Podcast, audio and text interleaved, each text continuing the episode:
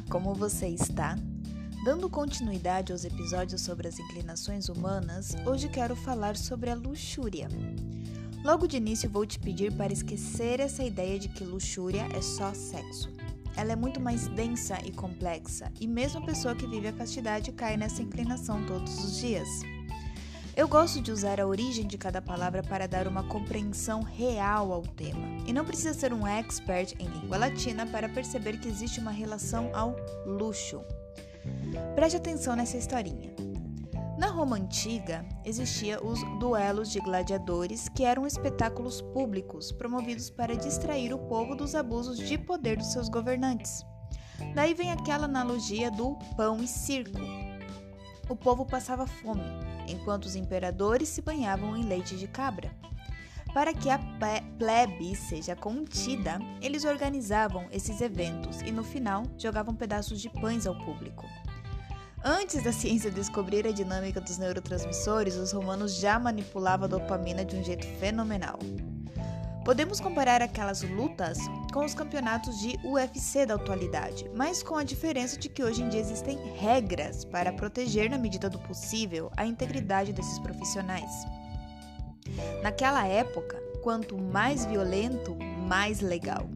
Então, se falava de um exagero, de uma extravagância, de um luxus.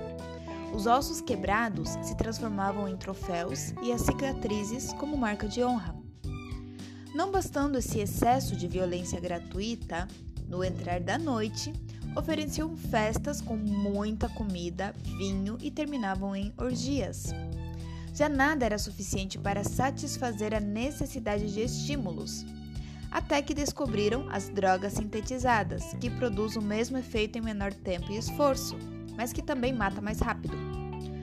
Com a ascensão do cristianismo, os ânimos foram se acalmando, mas isso não quer dizer que foi extinta essa necessidade luxuriosa. Tanto é que por isso ela é uma inclinação, uma tendência, ou seja, um vício.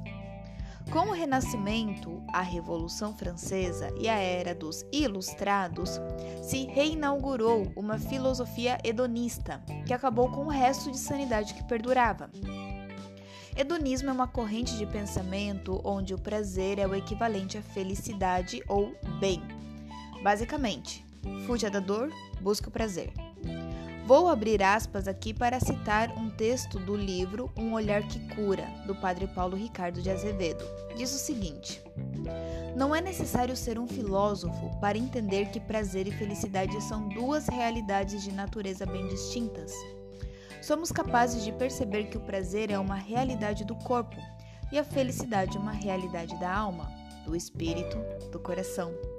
Buscar a felicidade no prazer físico é como querer matar a sede com um punhado de sal. O corpo não pode dar aquilo que é próprio do espírito. A luxúria é este movimento de acalmar as incomodações do corpo para sentir essa faísca de prazer, ao ponto de não suportar o menor sofrimento. Já viu aquela pessoa que fica super irritada quando está com fome e sono? Bom, eu era uma delas e sei que você já foi assim. Crianças ficam chatas quando estão com fome e sono, simplesmente porque elas ainda não aprenderam a importância de aguentar esses incômodos físicos. Podemos escalar um pouquinho nesta análise. Existem pessoas consumistas impulsivas que, no momento que não têm dinheiro para comprar uma roupa que viu na vitrine, ficam extremamente melancólicas, como se a vida tivesse perdido o sentido naquele dia. Já dizia aquele velho ditado: todo excesso esconde uma falta. E agora você está entendendo o que é falta de sentido transcendental da alma. Todo excesso é um movimento da luxúria. Lá no começo eu falei que a pessoa que vive a castidade também cai na luxúria. Simplesmente porque luxúria não é só sexo, mas sexo é uma ação de prazer imediato. Por isso, essa associação direta entre ambos. Pessoas que estão passando por um quadro de depressão sentem uma necessidade maior de ter relações sexuais. O problema é que, ao terminar o ato, se sentem frustradas, pois nem o orgasmo foi capaz de encher esse vazio, justamente porque a felicidade é um movimento da alma, não do corpo. Isso também não significa que não existe luxúria dentro do casamento, pois chega um momento em que o sexo normal não dá conta de satisfazer a necessidade de mais e mais. Então chega um ponto onde o marido só sente prazer ao ver a própria mulher tendo relações com outro homem ou outra mulher. Isso ainda é uma forma, entre aspas, leve de luxúria dentro do matrimônio. Acredite, existem bizarrices inimagináveis que as pessoas fazem. Com isso não quer dizer que temos que fugir de todas as formas de prazer carnal. Comer uma pizza produz prazer. E se você quiser, coma, mas com moderação. Beber uma cerveja causa prazer, faça com moderação e está tudo certo. O sexo é necessário para a perpetuação da espécie, mas essa não é a única função do ato sexual. Ele requer de um esforço e gasto de energia. Com o cansaço e esgotamento que esses minutos causam, se não gerasse prazer, provavelmente existiria algumas dezenas de pessoas em toda a história da humanidade. Esse prazer sexual é um presente do Criador para a sua criação, mas ela tem um preço. Quando buscamos o prazer sem pagar o que ele vale, estamos caindo naquela animalidade que expliquei na introdução dessa sequência. Esse hedonismo atual te faz pensar que você tem direito a não sofrer, mas ninguém fala que sofrer é inevitável. Você não escolhe sofrer ou não, mas você pode escolher pelo o que sofrer. Se você não lutar contra a luxúria, ela mesma será a causa do teu sofrimento, porque ela tem filhas asquerosas. A luxúria gera a cegueira do espírito, a inconsideração, a inconstância, a precipitação, o amor próprio desordenado e o ódio a Deus, apego à vida presente e horror ou desespero quanto ao porvir, a famosa e conhecida ansiedade. Vamos entender a dinâmica. A luxúria é um excesso de viver aqui e agora. Eu tenho uma barra de chocolate e sinto muito prazer comendo esse chocolate. E como a barra toda de uma vez. Só que daqui a poucas horas, terei vontade de chocolate novamente. Mas eu não tenho mais chocolate, porque comi tudo de uma vez só. E amanhã também não terei chocolate. E também, eu não dividi o chocolate com as outras pessoas da minha família por desespero de ficar sem. Mas fiquei sem chocolate porque eu comi tudo. E o que me sobra é o horror do amanhã, pois não terei mais chocolate para acalmar essa dor no peito de viver. Esse desespero quanto ao porvir se reflete de maneira direta no medo de morrer. Ah, Kelly, mas todo mundo tem medo de morrer. Não, nem todo mundo tem medo de morrer. Algumas pessoas têm medo de morrer sem ter feito algo realmente bom durante a sua vida. Medo de morrer como um idiota. Mas a pessoa luxuriosa sabe que é um idiota. E não estou usando essa palavra como um insulto. Idiota vem de idios, que quer dizer a si mesmo. A palavra idiota era usada para qualificar aquela pessoa que só se preocupava pelos seus próprios interesses. Então, se você viver uma vida luxuriosa, você viverá como idiota e morrerá como idiota. A pessoa que não se comporta como um idiota não teme a morte, pois sabe que o seu servir na terra deixa centelhas de eternidade. Então a morte não é o fim. Vamos então para uma solução prática do problema da luxúria. O primeiro passo é reconhecer essa natureza luxuriosa, assumir essa inclinação e fazer o propósito de sair dessa necessidade de buscar o prazer o tempo todo.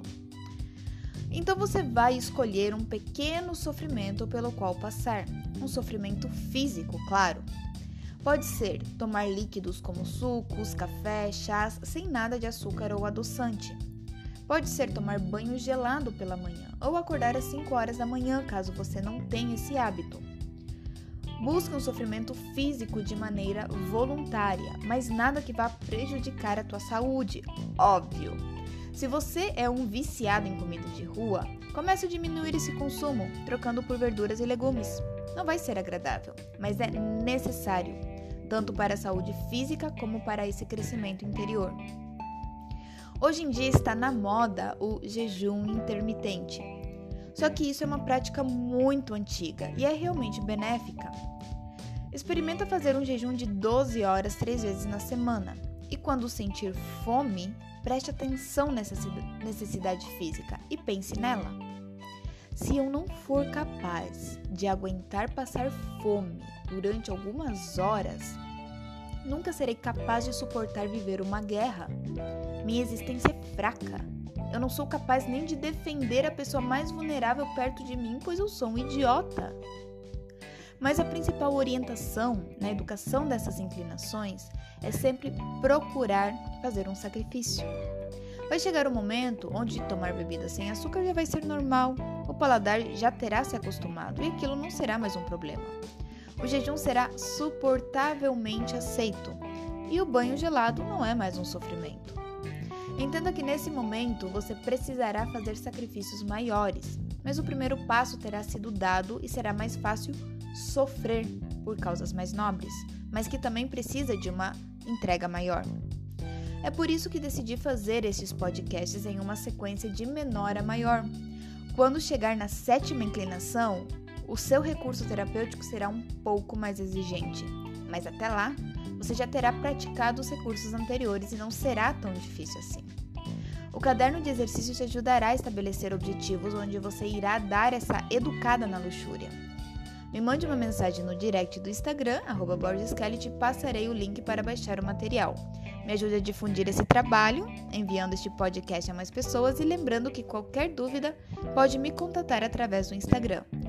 Que você tenha uma ótima semana e nos vemos nos próximos encontros. Até mais!